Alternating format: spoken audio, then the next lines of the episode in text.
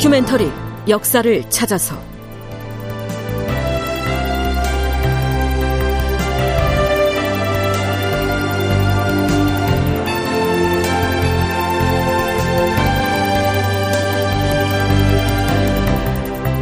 제 1156편. 이 점은 왜 이조 판서를 회피했을까? 극본 이상락, 연출 황영선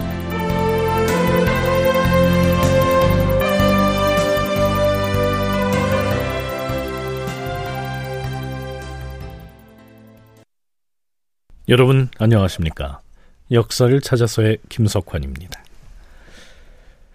인조 반정으로 광해군이 쫓겨난 직후 왕대비로 복귀한 인목대비는 반정교서를 발표하면서 광해군의 죄목을 열거하는데요. 이런 대목이 나옵니다. 간신배가 조정에 가득 차고 후궁이 정사를 어지럽혀서 크고 작은 벼슬아치의 인명은 모두 뇌물로 거래되었다. 돈을 수레로 실어날라 벼슬을 팔고 사고 했으니 하는 짓이 마치 장사꾼들 같았다. 잦은 부역에다 가렴 주고는 한이 없어서 백성들은 합정을 견디지 못하여 도탄에서 울부짖으니 종묘사직의 위태로움은 마치 신락 같았다. 그래서 부득이 정변을 일으켜서 광해군을 쫓아냈다. 뭐 이런 얘기인데요. 우리는 그동안 무리한 궁궐 수축이며 대비를 피하고 형제를 죽인 피모 살제 그리고 여러 차례에 걸친 옥사에 관해서는 비교적 상세히 짚어봤습니다. 그런데요, 벼슬을 팔고 사는 등 뇌물이 횡행했다는 이 부정부패 문제는 살피지 않고 지나왔지요. 그래서 과연 광해군 정권은 부패한 정권이었는지, 그리고 그 부정부패의 양상은 어땠으며 주역은 또 누구였는지 지금부터 살펴보려고 합니다.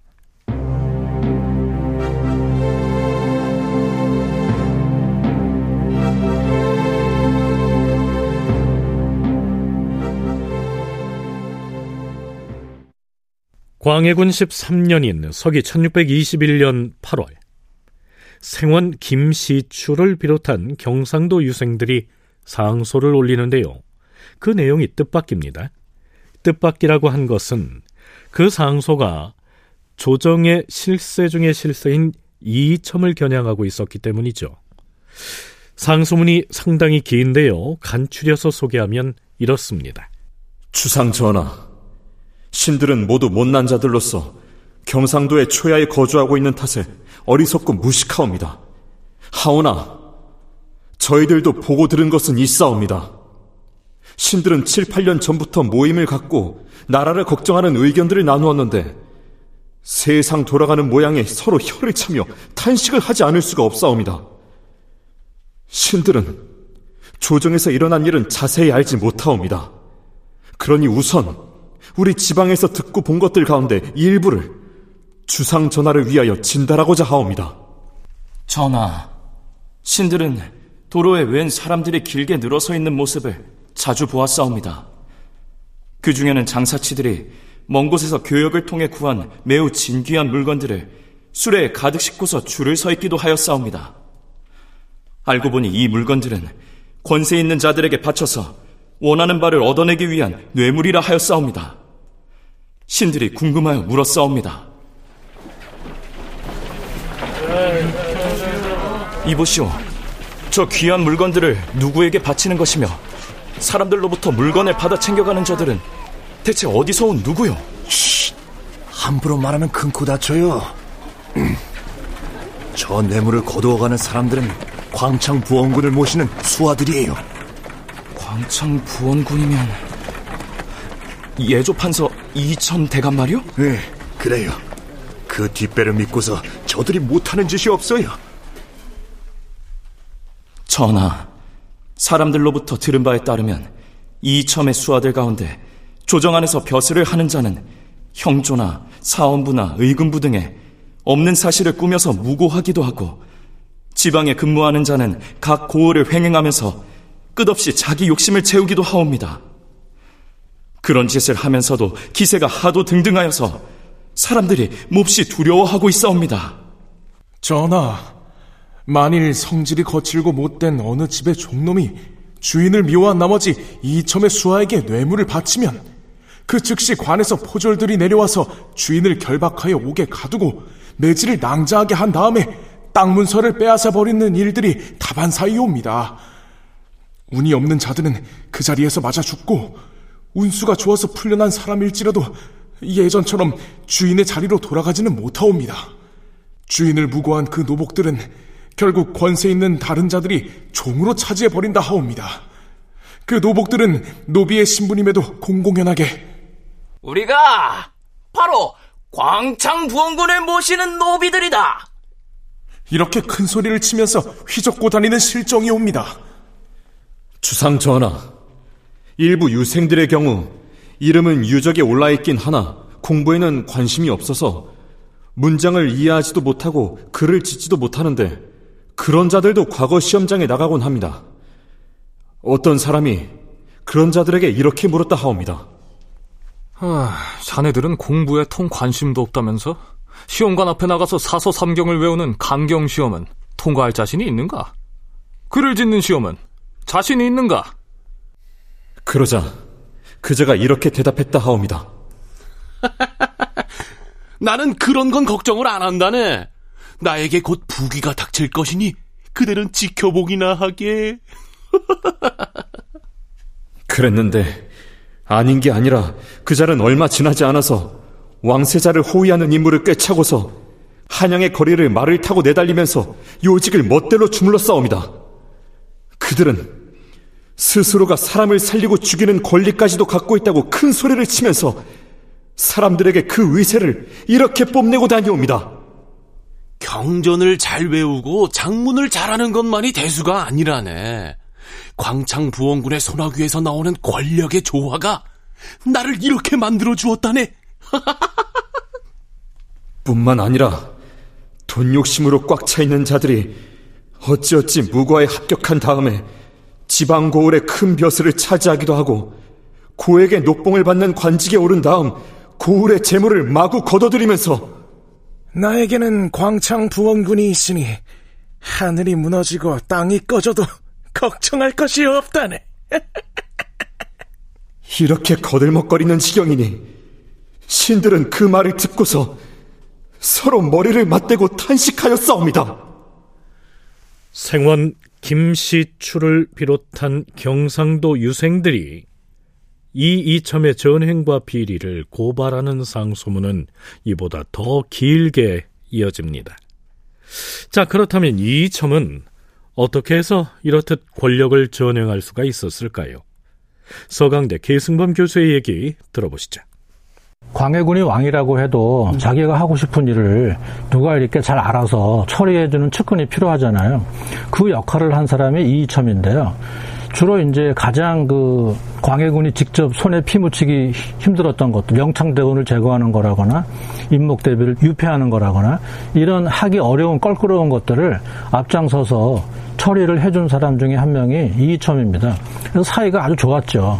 왜 그러냐 하면은 임목 대비가 워낙 반역죄를 지었다고 전제하면 사실은 주자학적 그 윤리 테두리 안에서도 자식이라고 해도 어머니를 처벌할 수가 있거든요. 주자학에서는 주희도 그런 말을 했고 그러니까 임목 대비의 죄만 분명하다면 유폐시키는 것 정도는 충분히 할 수 있어요. 왕의 동생인 영창대군을 죽이고 모후인 인목 대비를 피하는 과정에서 광해군을 대신해서 그 험한 일들을 진두 지휘했던 인물이 바로 이이첨이었기 때문에 그 위세가 하늘을 찔렀을 것은 당연하지요. 하지만 광해군과 이 이첨 사이를 멀어지게 만든 결정적인 사안은 바로 북방 외교에 관한 견해 차이였습니다. 계승범 교수의 얘기 이어집니다. 외교 노선 논쟁에서 명나라의 등을 돌리고 누르아치하고 그 우호 관계를 추진한다는 것은 당시 조선에 있는 유학자 관료들 쪽에서 볼 때는 이거는 유교적 테두리 안에서 아예 얘기가 안 되는 거예요. 모든 의리란 의리는 다 지금 없애버리는 건데 그러면 이것은 지금 왕이라 해도 인간의 길 스스로 포기하고 금수만도 못한 처지로 떨어지는 건데 그러니까 그렇게 치고받고 싸우던 붕당들이 이 외교 노선 문제에 대해서만큼은 전부 한 목소리로 똘똘 뭉쳐서 광해군에게 저항했던 것이죠. 그러면서 이이천도 광해군과 완전히 멀어지죠. 이이천만이 유독 광해군의 외교 노선에 반기를 들었던 것은 아니고요. 그를 포함한 모든 대소신료들이 일사불란하게 명나라에 대한 사대의 의리로 견고하게 무장을 한 채 후금을 배척하는 일에 대해서만은 한 목소리를 내고 있었다. 이런 얘기입니다.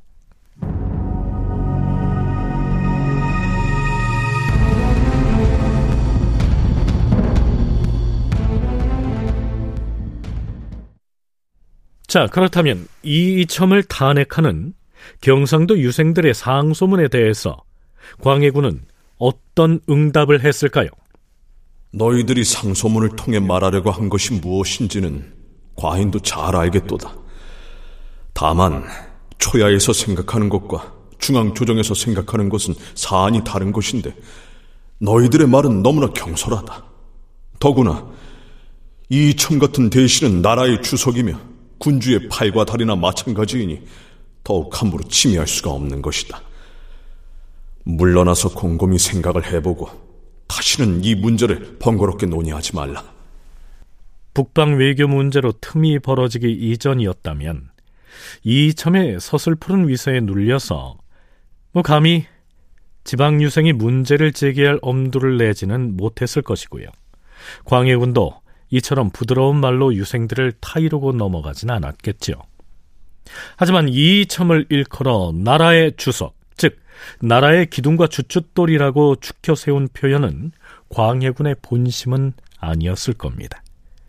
이 시기엔 이이첨이 광해군에게 가장 강력하게 반기를 들고 있었기 때문이죠. 자, 그런데요. 이이첨을 추종하는 세력은 여전히 대간에 포진하고 있었던 모양입니다. 김시추 등 경상도 유생들의 상소가 올라온 바로 다음 날 사헌부의 간관들이 편전에 들어서 영남 유생들의 상소가 누군가에 의해서 대필됐다고 얘기하죠. 주상천하, 이번에 영남에서 올라온 상소는 실제로는 유생들 스스로 작성하여 올린 것이 아니옵니다. 호조 좌랑 유성증이 한강가에 나아가서 영남 유생들을 맞이한 다음 상소문을 읽어보고 그 가운데에서 이첨이 대비를 패하고 대군을 죽인 것이 첫째 죄이옵니다. 이 대목을 발견하고 화들짝 놀라서는 아하, 아하, 이 대목은 비록 숨김이 없는 곧고 간절한 말이기는 하나 이 상소문을 그대로 올리면 주상전하를 경로시킬 것이니 어, 이런 내용으로 소장을 만들면 끝내 이롭지 않을 것이다. 이렇게 말하고서 곧 붓을 들더니 그 대목을 삭제해버리고 상소문을 다시 만들어 지어주었사옵니다. 이 때문에 상소문이 실제보다 하루를 지체하여 받쳐진 것이옵니다. 그는 유생들을 유도하여 흉측한 소장을 대신 만들어 줌으로써 조정에 죄를 지었으니 유성증을 잡아다 국문하시옵소서. 그래서요, 광해군도 그렇게 하라고 명하죠.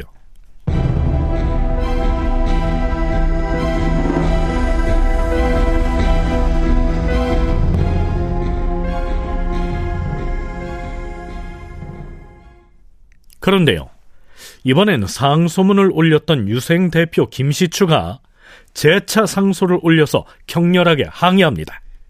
전하, 유성증이 한강가에 나와서 신들을 맞이하고 상소문을 다시 지어주었다고 하였는데 신들은 처음 출발할 때부터 한 시각도 지체한 적이 없사옵니다. 또한 전혀 안면이 없는 유성증이 강가에 나올 리도 없사오며 설령 나왔다 하더라도 하룻밤 사이에 어떻게 다시 지을 수가 있겠사옵니까? 더구나 이 상소문은 주상 전하께 아랠 말씀이어서 신들이 지극한 정성으로 작성하여 전하를 감동시키려 하였사옵니다.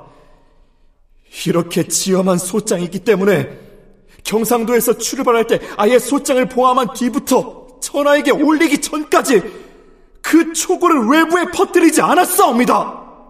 그런데 이것을 누군가가 대신 써주었다고 황당한 말을 전한 자는 도대체 누구이옵니까? 어찌 이토록까지 교묘하게 말을 꾸며댈 수 있다는 말씀이옵니까? 그러자 광해군은 이렇게 타일러서 서둘러 무마하지요. 다시 상소를 올린 취지는 잘 알았다. 다시는 번거롭게 하지 말라. 실록에서는 이러한 해설을 덧붙이고 있습니다. 당시에 이첨이 자신의 신복인 이종영을 시켜서 영남 유생들을 공격하였기 때문에 유생들이 재차 상소를 올려서 다시금 이첨을 반격하였던 것이다. 이때가 광해군 13년 8월이었는데요. 이처럼 유생들로부터 가차없는 공격을 받았을 뿐만 아니라 한때 그의 든든한 뒷배가 되주었던 광해군마저 이첨을 적극적으로 두둔하지 않고 있으니 이때쯤 되면 이첨도 그 기세가 한참 기울었다고 할 수 있겠죠.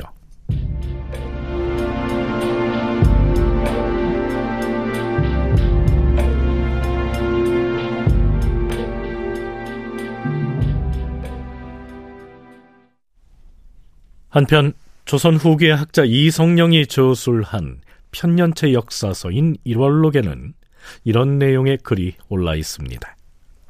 광해군 7년인 을묘년에는 높고 낮은 여러 벼슬들을 대부분 돈으로 사고 팔고 할 정도로 관리들의 임명이 모두 뇌물로 거래되었다.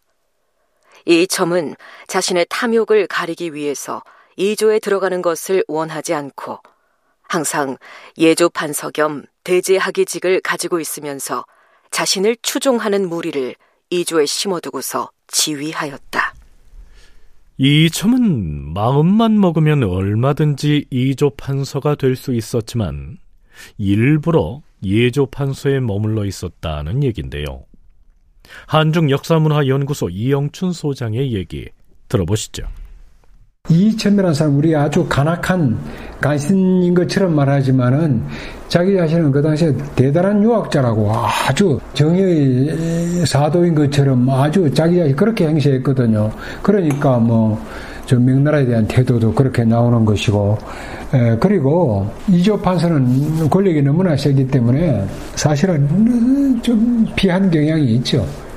이조 판사가 왜 좋으냐 하면 거의 이조 판사는 어, 정성으로 승진합니다. 이조 판사하면 그 다음 뭐 우의정 한다고 봐야 되고 그리고 이조 판사한 사람은 반드시 정성망단자에 반드시 넣어줘야 되고 안 넣으면 그 탄핵받죠.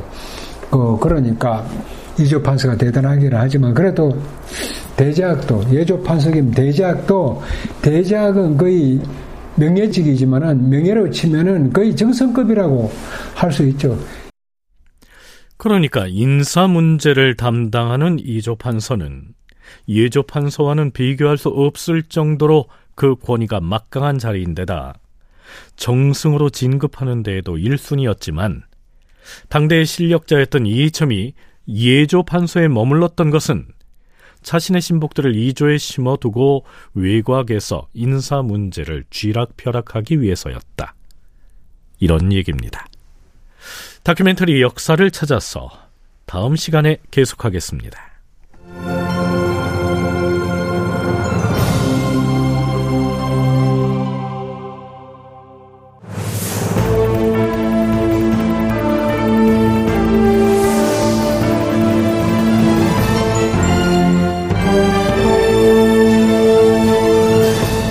다큐멘터리 역사를 찾아서 제 1156편 이첨은 왜 이조 판서를 회피했을까 이상락 극본 황영선 연출로 보내드렸습니다.